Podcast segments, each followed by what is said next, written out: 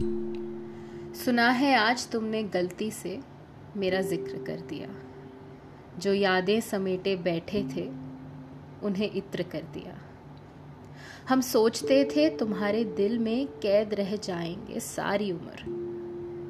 आज तुमने हमारे दिल को बेफिक्र कर दिया।